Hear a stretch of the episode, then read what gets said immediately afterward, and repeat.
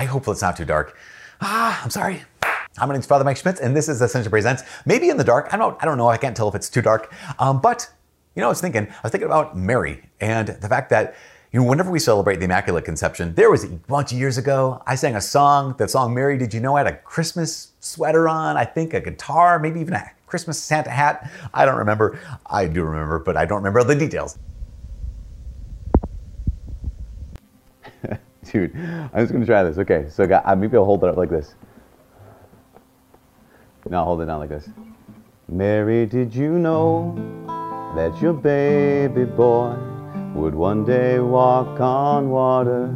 Mary, did you know that your baby boy but I was talking about the Feast of the Immaculate Conception how powerful it is that um, we, we recognize that from the moment of Mary's conception, she was preserved from all stain of original sin by the merits of her son's future life, death, and resurrection. That, that's what the doctrine of the Immaculate Conception is. And we've also made it like, I think, a follow up video to like, why would that be? What is it that God is doing in doing that for Mary that he, why wouldn't he do that for everyone? And the point of that is Mary's mission. Mary's mission was to be the new Eve. The old Eve and the old Adam were both sinless. So therefore, the new Adam, Jesus, and the new Eve, Mary, it's fitting that they would be both sinless as well. Just as Eve had a angel of light, Lucifer, speak words to her that caused her to disbelieve and disobey. She handed that disbelief and disobedience onto the man who handed on to the human, human race. So too in Luke's gospel, you have an angel of light, Gabriel, who speaks words to the new Eve, Mary, that words that cause her to believe and obey, and she hands on that belief and obedience to her son, Jesus, who hands it on to us, right? And in his belief and obedience hands on redemption to us. Okay, that all of that. Um, so God gives us what we need for our mission. So all of these things are true. But you know, we'll talk about this at the Mass of the Immaculate Conception. I just want to give you a heads up about it uh, today. And that is, there is something about saying yes to the Lord. There's something about saying yes to the Lord that is not passive. See, here's the thing about the saints the saints, we honor the saints not because they're amazing human beings. I mean, they might have done some incredible things, a lot of them. They might have done a lot of good in the world, a lot of them. We don't honor the saints because of the saints themselves. We honor the saints because of what God has done in their lives. So even think about Mary. We, we believe that Mary is the greatest of all saints. What did she do? What uh, movement did she found? What uh, school did she start? What great work did she accomplish? Well, uh, she let she let the Lord save her at the moment of her conception. Meaning, like, what do you mean she let her, let him save her at the moment of her conception? Like, she didn't have any say in that. Not at all. So, what God did in her life, wait, that's what God's work. Okay. And then later on, when she was in her teens, an angel appeared to her and said, This is God's plan for your life. And she simply asked her clarifying question, right? How can this be since I don't have any relations with a man? And then she said yes. That's it. I mean, yes, she continued to cooperate with the Lord, but she didn't do much, right? She didn't accomplish anything, at least in the way that we consider accomplishment. And this is the secret of the saints. This is one of the reasons why we believe that Mary is the greatest saint, because virtually everything that is great about her, God did. Think about this. Again, so when we honor the saints, we pay attention to Mary or any of the other saints. We're not saying that, you know, these are people who like they they white knuckled it, like they worked really, really hard and they became incredible superhumans. No. These are simply people who are broken just like us. And they let God do something remarkable in their lives. Now, here's Mary, who was not broken just like us. She was actually preserved from that brokenness. But then she just simply let God do something incredible in her life.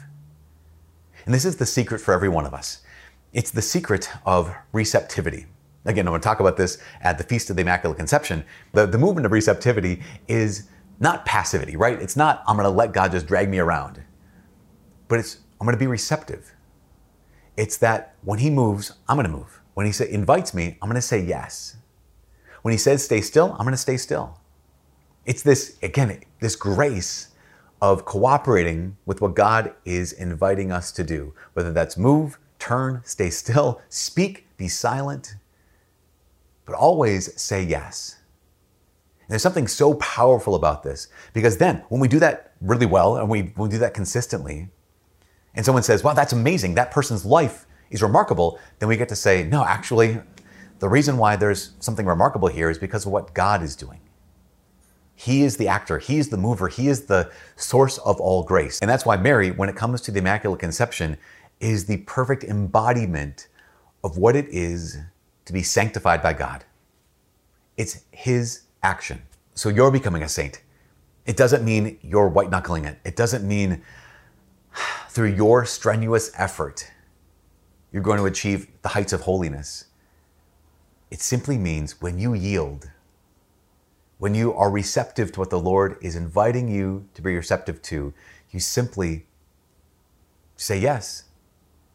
Holiness is vastly more easy. Vastly easier? Holiness is vastly easier than so many of us imagine. It's the Lord's work. In fact, in the prayers of the Mass, when it comes to the saints, we talk about them and say, Lord, and even just like in, in crowning their merits, you are crowning your own gifts. That's the thing. Is like we honor the saints for their merits or whatever, all the things they've done. But we say, but in crowning their merits and celebrating their merits, we're celebrating, you're crowning your own gifts because everything great about a saint, God did it. So, what is God doing in your life today? Where is God calling you to say yes? He called Mary to say yes to be the mother of his son, to bring him into the world, to support him as his disciple. Where is God calling you to say yes today? You know, Caryll Houselander once said something so powerful and profound that it just moved my heart. She said, you will never be asked to do anything more for Jesus than Mary was asked to do. And all she was asked to do was say yes. So there you have it. For all us here at Ascension Presents, at Ascension Presents, my name's Father Mike. God bless. Go ahead and like the song. It's just the one thing that's not good. It's I bet my my sister. She's always like, "Why can't I like that song? I love that song. It's great. It's great. It's fine." Just the one line. That's all I'm saying. That's all I'm saying. That's all I'm saying. That's all I'm saying.